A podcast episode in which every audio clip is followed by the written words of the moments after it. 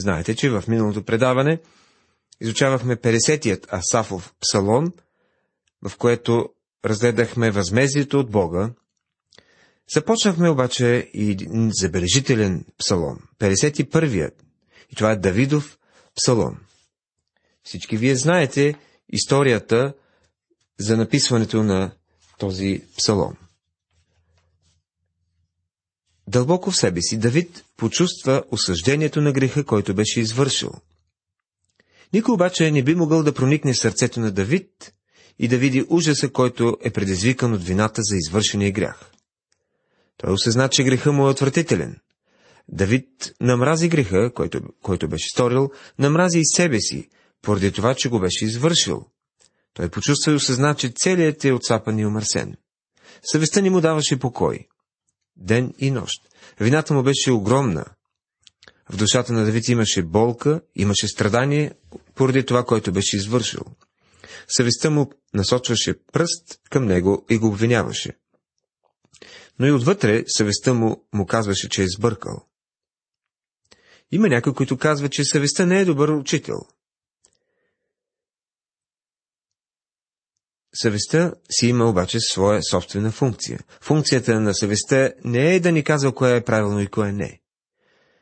Целта и функцията на съвестта е да ни казва дали сме прави или не, а не да ни казва кое е правилно и кое не. Ето един пример от Новия завет. В посланието си към Коринтяните апостол Павел пише: „Всичко, що се продава на месарницата, яще, без да изпитвате за него заради съвестта си.“ И продължава нататък: „Съвест, казвам, не твоята, но на другия.“ Това, което Павел иска да каже тук е, че що се отнася до това какво Бог мисли за яденето на месо, той ни е дал свободата ние да избираме, а не ни е забранил да ядем месо. Но ако отидеш в къщата на някой и ти сложат да ядеш месо, не питай откъде са го купили. Ако знаехте, че са го купили от някой езически храм, съвестта ви щеше да ви казва, че вършите нещо нередно, защото може да окажете лошо влияние. Но ако не знаете откъде е месото и домакина не ви е казал нищо, то тогава не е грях, ако едете от това месо. Както сами се убеждавате, съвестта не ви казва кое е неправилно, тя може единствено да ви каже, че това, което сте извършили, е неправилно. Някои хора са гузни за едно, други за друго. Всеки човек обаче е опасно, ако не се вслуша в гласа на собствената си съвест. Но съвестта на Давид беше будна, говореше му, и викът на тази съвест беше обвинението за грях. Той беше сбъркал и не можеше да се извини или да даде някакво приемливо обяснение за това, което беше извършил. И вижте какво казва Давид в 3 стих: „Защото престъплението си аз признавам, и грехът ми е винаги пред мене.“ Царят каза, че е сбъркал. Във втората част на този псалом е описано за изповядването на греха и Божията милост.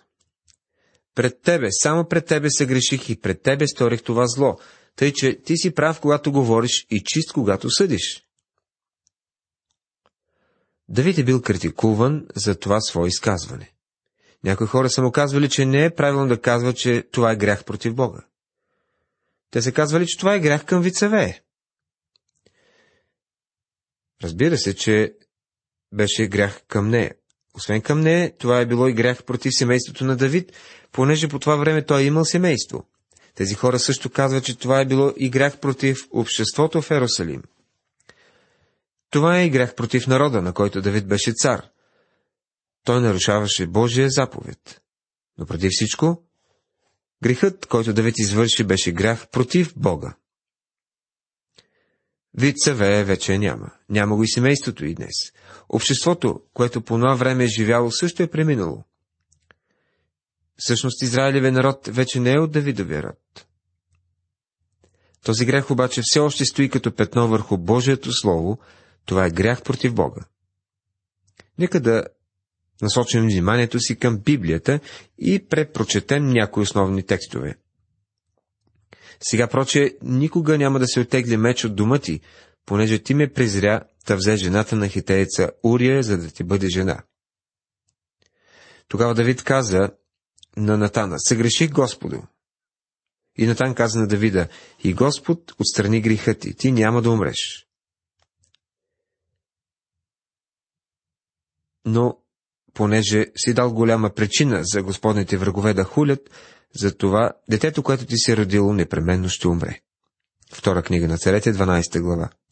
Вече 3000 години противниците на вярата сочат с пръст към Божието слово и питат: и вие искате да ми кажете, че Давид е бил човек по Божието сърце? Бог каза: Давид, ти си дал голяма причина на враговете ми да хулят и поради това детето ще умре. Няма и да се оттегли меч от дома ти. Така и стана. До деня на смъртта си Давид плащаше за греха си. И не само, че детето му умря, но и сина му, когато обичаше, този, когато трябваше да го наследи като цар, и той умря. Когато Давид чу, че сина му Авесалом е бил убит в една битка, той раздра мантията си, тръгна към стаята над портата, нагоре към виждащите се стълби и плачеше, докато вървеше, и казваше: Сине мой Авесаломе, сине мой Авесаломе, да бех умрял аз вместо теб. Давид не можеше да си представи, че сина му е загинал, искаше му се да бъде жив, но той трябваше да плаща за греха си. Ето, родих се в нечестие и в грях ме зачна майка ми, казва той в 5 стих. Както всички нас, така и Давид също има едно греховно естество. Апостол Павел осъзна това и писа на вярващите днес, казвайки: братя, даже ако падне човек в някое прегрешение, вие, духовните, поправете такъв с кротък дух. Но на всеки казвам: пази себе си, да не би и ти да бъдеш изкушен. Послание към Галатяни, 6 глава, 1 стих. Гьоте казва, че не знае за никоя неправилна постъпка, която и той самия да не може да извърши. Самуел Джонсън казва: всеки човек е извършил нещо, което не би могъл да каже дори на най-близкия си приятел.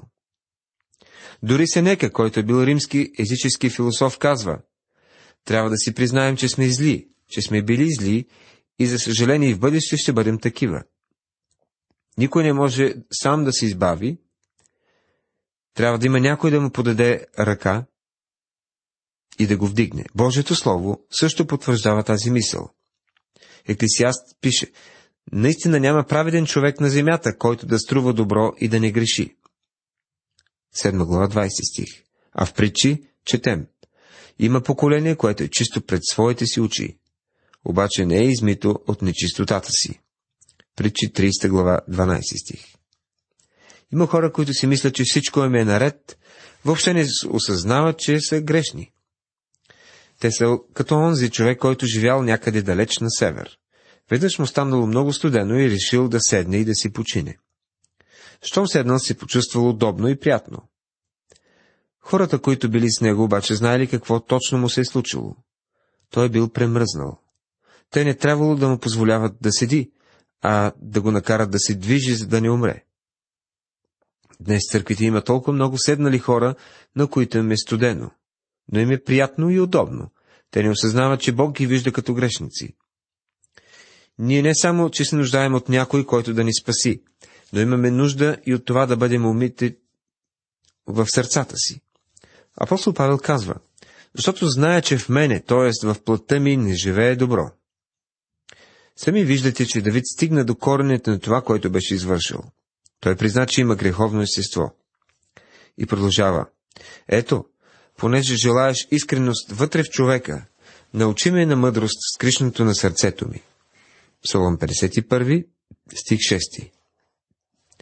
Бог не се интересува от това, как изглеждаш външно. Може дори да си кръстен и пак да бъдеш просто един грешник, който все още не е спасен. Може да си член на църква, но това всъщност е външната част. Може би ходиш на църква и си кръстен и пак можеш да пропилеш живота си и да отидеш в ада. Бог казва, че копнее да вижда истината вътре в нас. Псалмистът продължава и казва: пораси ме с исоп и ще бъда чист. Измий ме и ще стана по-бял от сняг. Псалом 51, стих 7. Този текст, без съмнение, е един от най-прекрасните в Словото. Има хора, които казват, че причината, поради която Давид получи прощение на греха си, е това, че изповяда пред Бога прегрешението си. Хората, които излагат едно такова твърдение, казват само една част от цялата случка.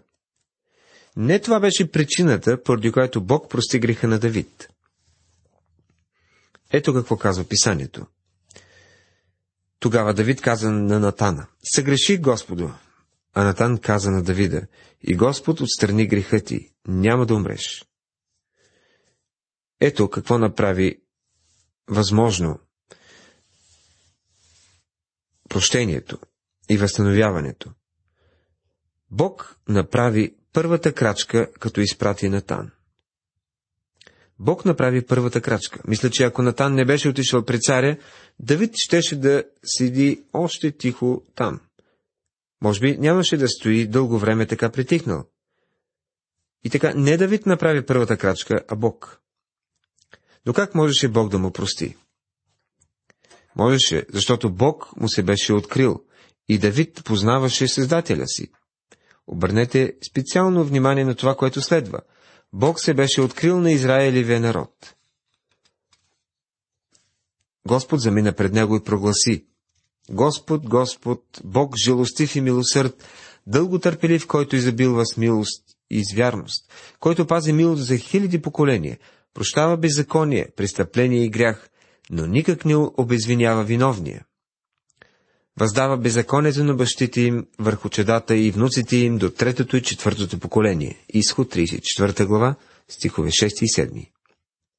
Някои биха попитали: не продължава ли Бог да въздава за беззаконието и след третото и четвъртото поколение? Да, разбира се. Бог продължава да въздава за беззаконието и след това, но това е възможно най-дългият период, през който човека, който извършил греха, може да види как Бог въздава на потомците му. Човек може да проследи наказанието за греха си най-много до трето или четвърто коляно. Обърнете внимание на две неща, които са в конфликт и противоречиви. Бог казва, че прощава беззаконието и показва милост.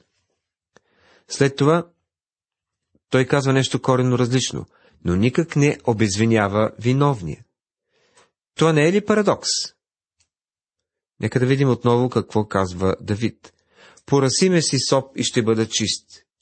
Измий ме и ще стана по-бял от сняг.“ Исопът е едно дребно растение, което е разпространено по скалите и по-точно там, където има влага. В едно научно списание има интересно твърдение, че пеницилина е бил открит и се развивал по исоповите растения. Исопът обаче е трябвало да се справи с нещо, което пеницилина не е можел да излекува, а именно греха. В Стария завет Исопа се използвал за три неща. Първо, когато Бог изведе израелтяните от Египет, той каза: „Има едно нещо, което трябва да правите на Пасхата. Трябва да вземете и да заколите едно агне, след това да сложите кръвта му в един леген и да го изкарате навън до външната порта. След това намажете с китка Исоп праговете на вратите и трегерите и се приберете обратно в къщата.“ Вторият случай, когато Бог използва Исоп, е когато даваше наставление за очистване на някой прокажен. Той искал да се вземат две птици. Едната е трябвало да бъде убита. Живата птица се е вземала с Исоп, потапила се е в кръвта на убитата птица и се е пускала на свобода. Това Божие изискване е едно олицетворение за смъртта и възкресението на Христос. И третото, когато израелтяните са вървели в пустинята и някой от тях е съгрешавал, не е можело всички да спират и да построяват скиния, за да бъде пренесена жертва. За да бъде опростен греха, е трябвало да бъде заколена една юница и да бъде изгорена с Исоп. След това израелтяните са взимали пепелта от юницата и се е носили със себе си в пътуването си през пустинята. Когато някой човек е съгрешавал, пепелта се е слагала във вода. След това се е подапел Исоп в тази вода и с този Исоп се е попръсквал съгрешилия човек. Всичките тези заповеди е трябвало да бъдат изпълнени, за да може човека, който е извършил беззаконие, да получи прощение. Днес за нас нещата стоят по по-различен начин. За да получим прощение на греховете си, трябва да погледнем към кръста. Когато беше прикован на кръста, Божият син каза: „Боже мой, Боже мой, защо си ме оставил?“ Защо Исус каза това? Защото Бог по никакъв начин не може да премахне вината. Просто не може. и в бъдеще Бог няма да може да премахне вината. Когато Господ Исус беше на кръста, той стана грешник заради нас. Той, който не знаеше, що е грях, бе прикован, за да можем чрез него да станем праведни в Божиите очи. Когато Исус беше прикован за нашите престъпления, в очите на Бог Отец той беше грешен. Бог пощади сина на Авраам, но не пощади своя единороден син, който беше взел твоите и моите грехове върху себе си. Бог Отец трябваше да принесе сина си в жертва, защото той не можеше да опрости и премахне вината без проливането на кръв. Това трябва да ни е бъде определено ясно. Бог не процедира като нашият върховен съд. Той мрази и наказва всеки грях. По никакъв начин Бог не можеше да отмахне вината и затова сина му бе разпнат и умря. На кръста Исус каза също: „Отче, прости им“. Как можеше Бог да им прости? Как можеше да покаже милост на хиляди хора? Как можеше да прости на Давид? Как можеше да прости и на мен, и на вас? В посланието към Ефесяни, 1 глава 7 стих се казва: „В него имаме изкуплението си чрез кръвта му, опрощението на прегрешенията ни, според богатството на неговата благодат“. И всеки път, щом се говори за прощение в Новия Завет, трябва да знаем, че и кръвта на Христос е някъде там наблизо. Освен чрез кръвта на сина си, Бог по никакъв друг начин не може да прости човешките грехове.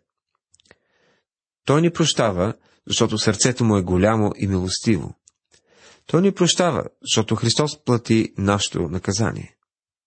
И сега Бог ни очаква с разтворени ръце и ни казва: „Мога да покажа милост към теб, защото моя син умря за теб“. Давид каза: „Поръси ме си соп и ще бъда чист. Измий ме и ще стана по-бял от сняг“. За да имаме живот, днес ние трябва да бъдем умити в Христовата кръв.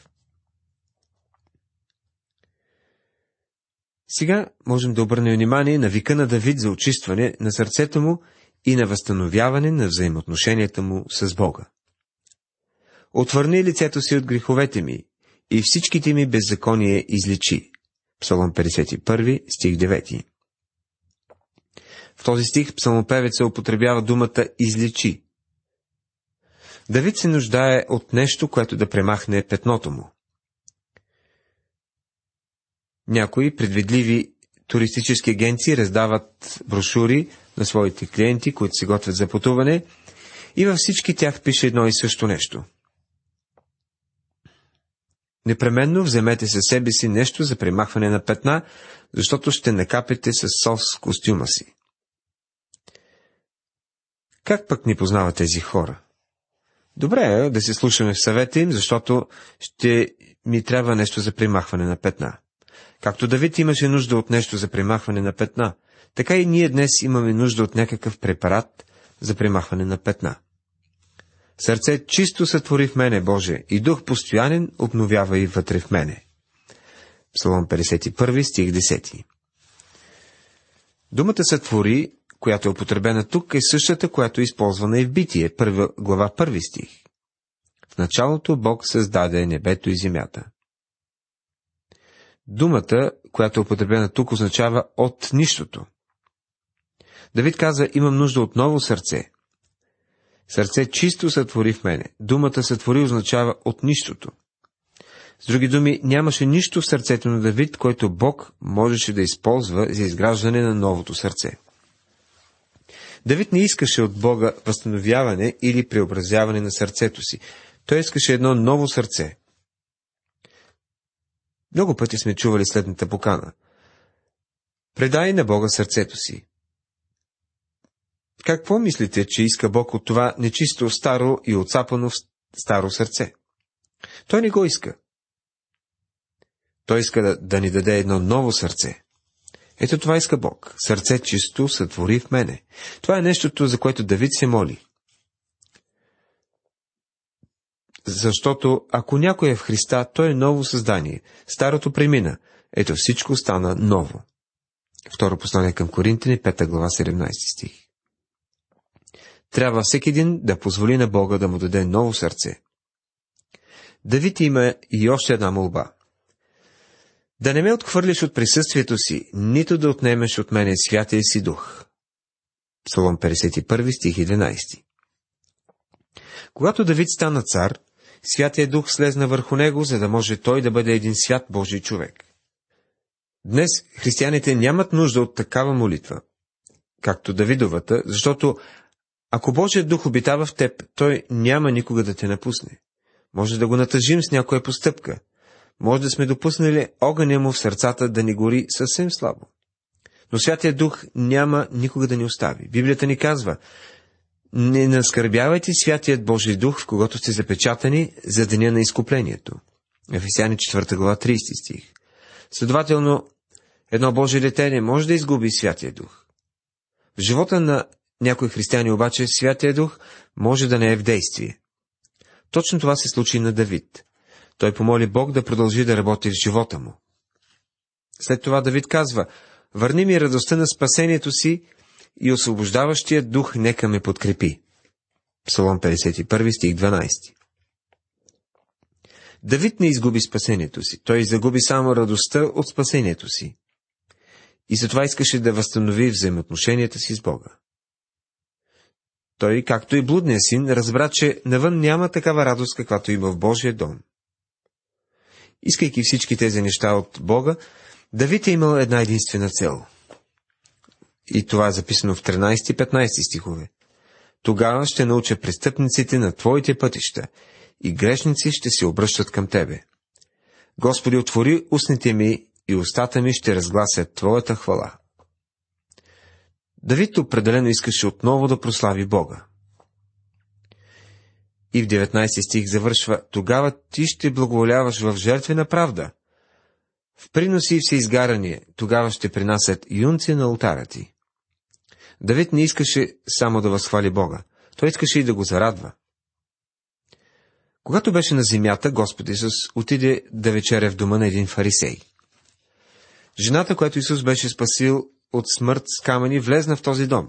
Фарисеят Симон знаеше единственото минало на тази жена и когато я срещаше на улицата, той предпочиташе да мине от другата страна. Според обичая обаче, когато той канеше гости, тя имаше право да дойде в къщата му и дори да стои там и да празнува. Тя отиде до мястото, където нашия Господ се бе облегнал, застана до нозете му и заплака. Тя уми нозете му със сълзите и ги избърса с косата си. Симон, домакина, не одобри нената постъпка и каза, че това не е правилно. Господ обаче го смъмри и му каза: когато вляза в къщата ти, ти даже вода за нозете ми не даде. Ти не ми оказа даже елементарно уважение и внимание, а тази жена не е престанала да мие нозете ми със сълзите си. Лука 7 глава 44 стих. След това Исус каза на фарисея: прощават и се многото грехове, защото тя обикна много, а на когото малко се прощава, той малко обича. Мислим си, че всичко е наред с нас. Бог не може да премахне вината и той ни казва, че ти и аз сме виновни пред него. Но единственият начин, по който може да ни спаси, е да даде сина си да умре за нашите грехове и беззаконие. Тази смърт е напълно достатъчна, за да бъде спасен и най-големия грешник на този свят. На когото се прощава много, той обича много, много повече. Колко голяма е любовта ти към Бога? Всъщност тя е оценка на греховете ти. Изповядваш ли прегрешенията си пред Бога? Кога беше последният път, когато плака за греховете си? Коя е била последната ти нощ, която си прекарал в молитва и си извикал към Бога да прости грешките и провалите ти? Трябва да бъдем благодарни на Бога за това, че ни прощава, но ние също трябва да направим крачката и да изповядаме греховете си. Уважаеми приятели, в това предаване изучавахме 51-я псалом. Стъпките на възстановяването в Божието присъствие бяха следните: осъзнаване на извършения грях, изповядването му и получаване на Божията милост, викът за очистване на сърцето и възстановяване на взаимоотношенията с Бога. Ние можем и сме призвани да прилагаме тези стъпки и в нашият живот. В следващото ни предаване ще изследваме Давидовата поука, така както е записана в Псалом 52. Бог да ви благослови!